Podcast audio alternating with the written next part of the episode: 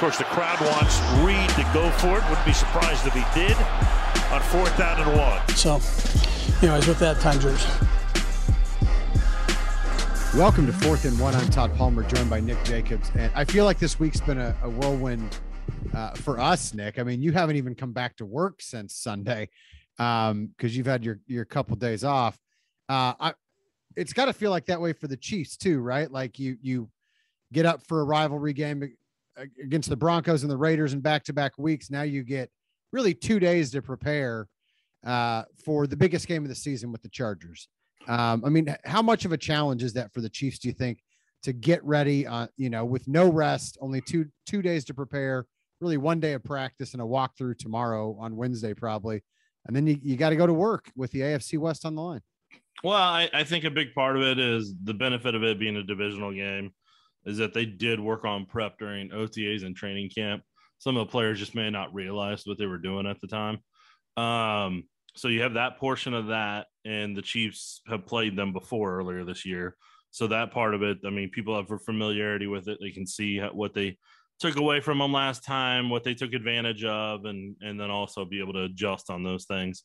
So from that aspect, that's that's the that'll be fine. The two parts that you're really you're battling though for for the most part is trying to get in the training room and get healthy and do what you can to help your body be as close to 100% as it can. Not saying it's going to be 100% because that normally takes now almost an entire week if the season to get healthy in some regards. Um, but they'll do the best that they can. And then on top of that, you know, every single NFL team is going to be uh, going against the battle of COVID for the rest of the year. Like, well, just, yeah, you bring that up. The reality. I mean, yeah, COVID cases are obviously on the rise around the country, but you know, the NFL had a record number of them Monday, and that included Josh Gordon, um, who who tested positive. Um, you know, so his his availability for Thursday's in doubt. And then Tuesday, uh, when Andy Reid spoke to the media, um, you know, he announced that Chris COVID or sorry, Chris Jones was in was in the COVID protocol. Um, it's unclear whether he tested positive or whether he was just, you know, deemed a close contact. Um, but um, you know, I mean, who knows what the chances are that those guys could test test negative, you know, 24 hours apart to, you know, twice in a row to have a chance to play Thursday. But if you're the Chiefs, you got to prepare as if Jones and Gordon aren't going to be available, right? So, I mean, I think Chris Jones obviously the bigger loss of the two, but what do you have, you know, what do you have to adjust if Chris Jones and Josh Gordon aren't available? I mean, you got to adjust your pass rush for starters. So in that regard, you're going to have to move Wharton and rotate him and Jarran Reed into Chris Jones' spot. You have to use Derrick Nnadi more as the uh, other defensive tackle. So that's that's going to be your biggest thing. And then you got to decide if there's somebody you want to bring up from practice squad that can help with the pass rush and be able to potentially rotate into one of those spots. So that's going to be another thing that the Chiefs are going to have to Chiefs are going to have to get figured out over the uh, over the next two days essentially. So that's going to be another uh, fun little thing to adjust to. I mean, with Josh Gordon, I mean, it's unfortunate he's not going to play, but uh, uh, I mean, the bigger thing that I'm that I'm thinking of in my head is what what risk of exposure is there for other players? Is there anything that's going to happen on Wednesday? Is there anything that's going to happen on Thursday from somebody having symptoms and having a test or something of that nature? You know, so I mean, it, it I mean, until until that game hits at seven o'clock, I'm I'm you know it's technically seven seven fifteen seven twenty range. I'm I'm personally going to be nervous until uh until that point about what may happen. Yeah, I mean, if there's any good news, we know that the you know the Chiefs have a high vaccination rate. Like, I mean, it was over 95%, I think, at the start of the season, which will it, you know, that puts them in a lower tier. And, you know, but still, if any of the guys test positive at this point, um, you're not going to have a chance to test out. I don't think anymore. Um, you know, it, yeah, if you test positive on Wednesday, you're not going to be probably be able to test negative two days apart and get cleared by the NFL in time. Um, yeah, and look, I mean, look, it, it bit the Rams on Monday, right? I mean, Jalen Ramsey and and some other guys uh, were not available. They've had subsequent guys test positive, Odell Beckham Jr., stuff like that. Um, today after that win they had against the Arizona Cardinals. And so, uh, you know, like you said, I mean, uh, up until, you know, game time, like it, it's going to be a little nervy to see. I mean, it, you know, um, if anybody else, you know, especially if they're, you know, if if it's Tyreek Hill, if it's Patrick Mahomes, if it's you know more guys on the defensive line, that could really put uh, a cramp in uh, the you know the Chiefs' game plan and ultimately the Chiefs' hopes to win the AFC West. But they're not alone. I mean, Rashawn Slater, the starting left tackle, uh, you know, rookie left tackle for the Chargers, who's been a difference maker for that offensive line, uh, also on the reserve COVID list right now. If he doesn't play, then that's a huge loss for them, and really you know opens things up for you know a guy like Frank Clark to maybe have a monster day. Yeah, I mean, we'll we'll see how everything shakes out. I just I think everything's going to be in flux for pretty much the entire uh the entire week until the Chiefs get done, and even then, I mean, you know, we'll we'll see how things shake out after that. I just it's going to be a, uh, I mean, this is kind of the two weeks after Thanksgiving, so you have this was kind of the range to where teams are probably hoping to get out of the clear in that regard, and then after that, you know, two weeks after Christmas will be towards the towards the end of the year. So you're going to be holding your breath till then. And then with New Year's Eve and New Year's Day being that close by, you know, the first two weeks of the playoffs, you're potentially going to be holding your breath till then. So I mean, it's it's going to be a thing right now that reality of uh things, you know, things that aren't football related are going to be something that is going to be more of a uh more of an issue than than people expect. Right. I mean, you know, you look at the Rams. I mean, you know, they're coming off a big win, but they've got to play the Seahawks and their facility shut down now because they've had so many positive tests. They're going into the enhanced protocol. So they're having to go back to a virtual world, um, you know, which is obviously going to, uh, you know, depending on how long that's in place, um, going to have an impact on, on, you know, their preparation for the game. And, you know, and, and look, they're, they're a game behind, uh, the Cardinals in, in, the race for that NFC West title. I mean, you know, th- these things could have a major impact on, on, ultimately playoff seeding, and maybe even if you make the playoffs at all. Yeah, no, I mean that's that's that's going to be the worry from this point going forward for every team that still has something to play for. So, unfortunately, that's just what every team's going to be going to be dealing with from this point forward.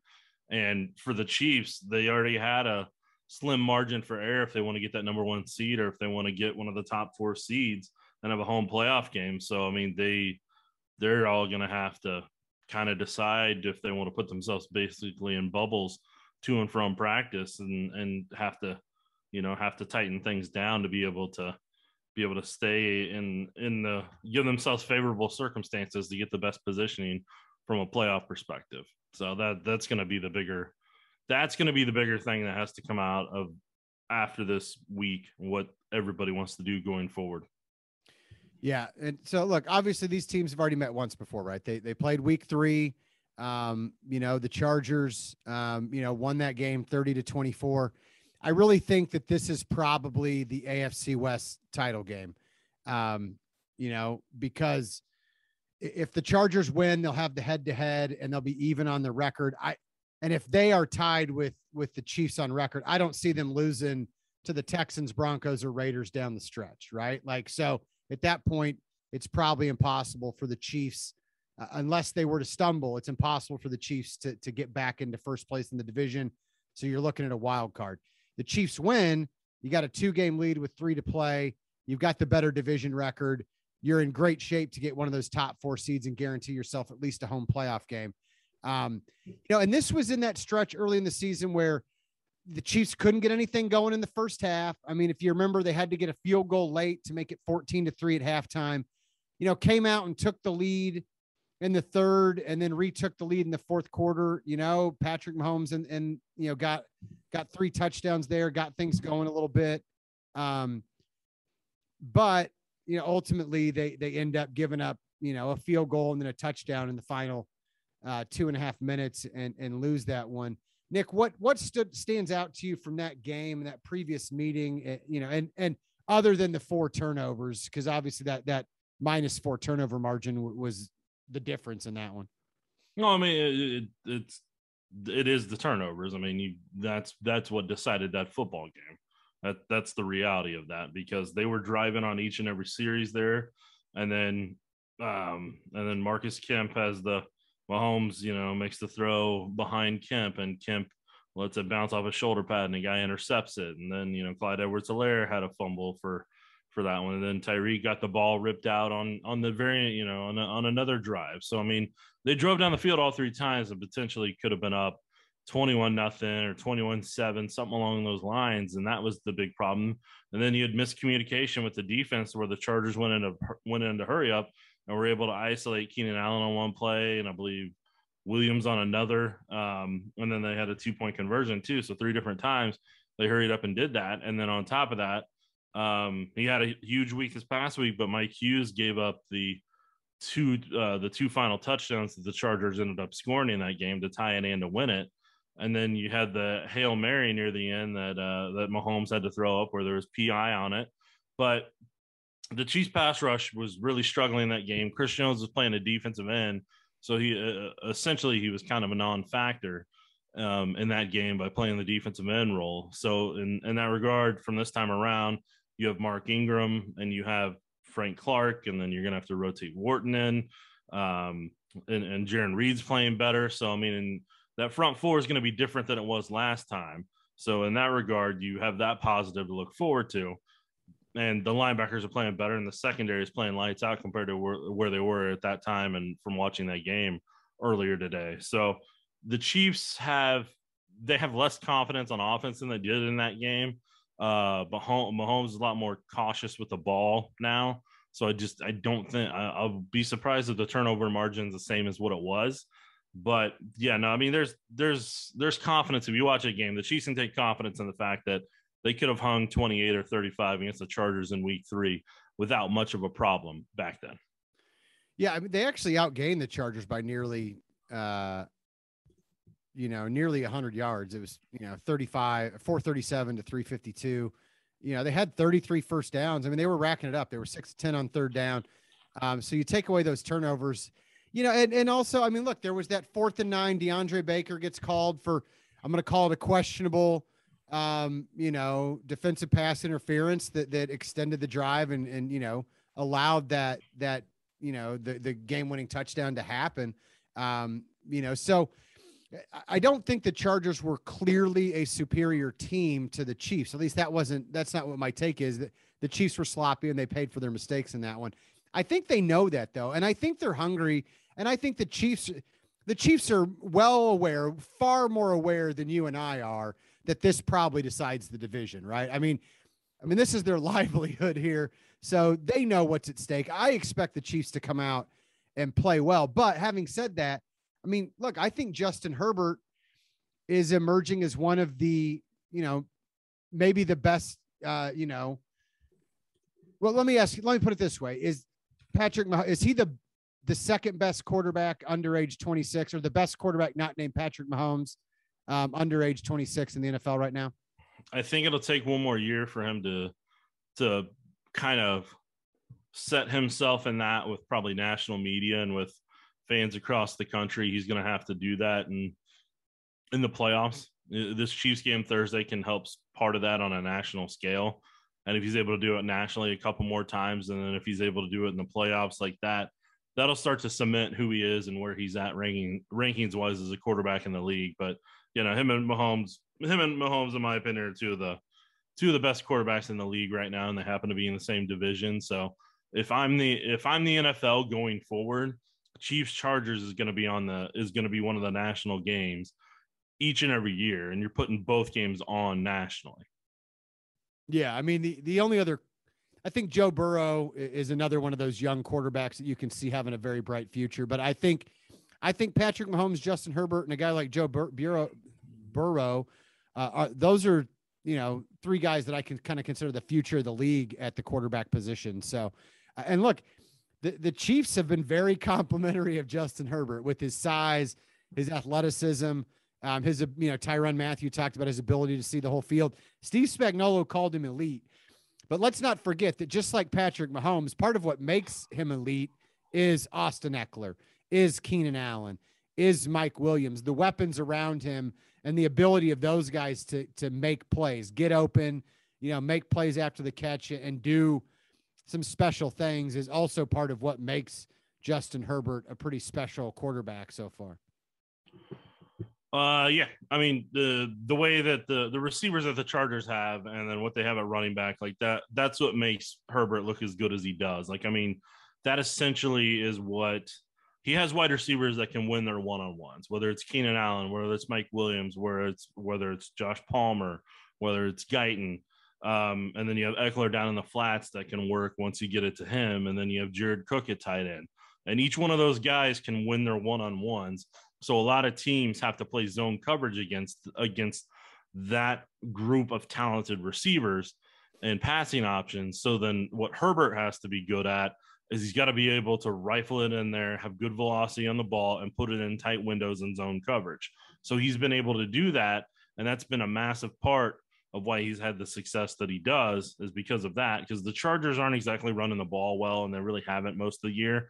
And a lot of that's because on an offensive line, they're not great at guard and they're not good at right tackle. And those the once they fix those spots, and if they maintain what they have at receiver, then and then kind of are able to work with Rountree a little bit more and, and Ekeler and Jackson and kind of have the rotation of those guys together then they'll be they'll they'll be able to hang 35 most games. But right now that offensive line's kind of keeping them from that. And then the Chargers defense, just just what they they just don't have enough to do the scheme, I think, the way that Staley wants to right now.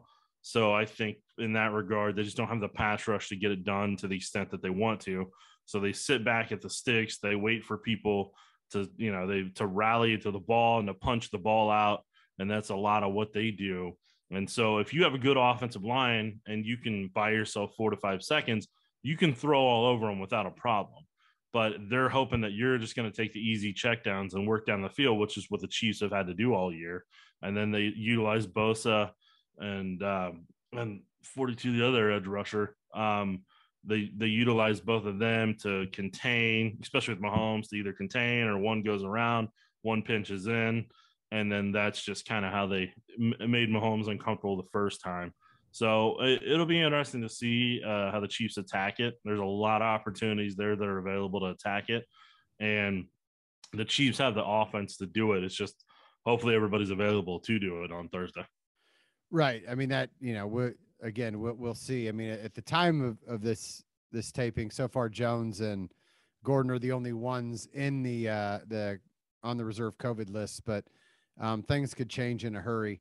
Um, you know, look, I mean, I think one advantage that, that the Chiefs also have is is the Chargers' pass, uh, run defense is terrible. I mean, Kansas City rushed for 186 yards against, and that's the second most they ran against any team, um, you know, this season. So, um, you know, I mean, Clyde Edwards-Helaire had a 100 yard game the last time these two teams faced. Patrick Mahomes was also a factor with his legs. He had uh, you know, 45 yards on the ground. Do you expect to see that from the Chiefs? Do you expect Andy to lean into that a little bit? Um, you know, especially if Chris Jones isn't available, try to exploit that weakness in the Chargers game and, um, you know, and punish them on the ground a little bit because teams have had success against them doing it that doing that this year. Yeah, I think uh, I think a big part of it will depend on who's available because they may have to right. at some point. Yeah, like so I guess if Trey Smith and Creed Humphrey, uh, you know, end up you know unavailable, then maybe you have to alter your plans or something. Yeah. Yeah, I'm not speaking anything into existence name wise, uh, unlike you've been trying to do this entire podcast. I'm not putting anything out in the universe. I'm just saying, depending on who's available to determine a lot of that game plan. But with what what is available from that run from the run perspective and run concept is whenever you pull a tight end or a guard if if the chiefs are running right they're going to have to put a tight end on the left side and they're going to have to pull them with one of the guards or centers to get out into space. They're not going to be able to do it with orlando brown because he's not athletic enough. So like they can't utilize him. They can't utilize him on quick traps. They can't utilize him trying to pull out into space.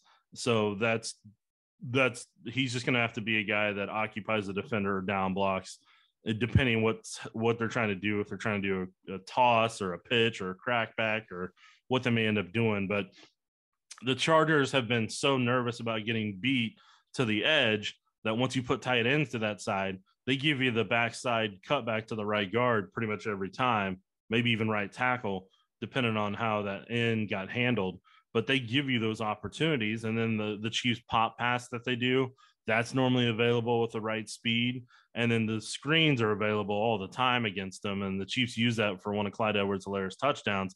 But even, I mean, so for example, I spent part of last night and pretty much all, all this morning watching 10 of the Chargers games. So I'm only I'm only three shy, I think, of their season so far. I don't know. Maybe I'm not a numbers cruncher. Know that a bye week in there somewhere. So looking through all that, they haven't really improved in the screen game at all. That's still available for teams because of their stubbornness that, hey, we don't want to get beat to the edge in the run, but if you space us out, you can take advantage of that. But also we want to stay at the sticks with everybody. So I mean, you know, there's there's stuff that you can run against them, especially in crossing routes in the passing game that you can run against them in short yardage to do stuff. Play action, you can get them as well. You're going to have to keep an extra defender in for protection purposes against Bosa. But play action wise, I mean, their linebackers bite so hard up that they leave that second level available way too often. And there's ways that you can flood with trips formations that you can just flood and exploit their zone coverages and and just and to stretch them to the max and create these voids over the middle that teams relentlessly do against them. So there's so many ways to attack them the Chiefs have the players and the offense to attack them. But the big thing that it's going to come down to is in the run game, do they pull the guard and tackle? Do they put tight ends at the line of scrimmage? And then also, does the offensive line give Mahomes four to four to five seconds? Because if they do, they will destroy that zone coverage. Because a lot of the teams that have time in the pocket, they just most teams need three, three and a half seconds because their receivers are able to do it. Tyreek and Kelce can do that. I don't know if some of the other receivers can get open in that amount of time, other than Mecole Hardman. So if they can do that, then yeah, then and then the Chiefs can uh they can they can have a fun day on offense. But it's you know there's a lot of things that have to happen, a lot of people that need to be available for that to happen. So we'll uh we'll see what happens come Thursday time. But man, um there's a lot of opportunity there. But I will say, watching the Chargers offense from a receiver perspective and running back perspective, that's honestly that's what the Chiefs that's what you want to see the Chiefs become next year. That's the investment you want to see the Chiefs make to where they can be just as efficient.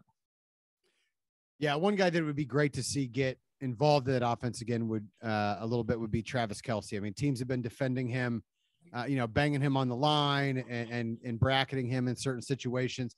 He had a good game against the Chargers last time, though. Seven catches for 104 yards, but like it's, well, it's and been. I, know, I will say what a lot of what they did was they did trips to the opposite side with him one on one, so they could isolate him against the backer or safety and kind of see the matchup that they were using. So I'm kind of curious to see if the Chiefs try that again, even if it's just from a decoy perspective. Yeah, because it.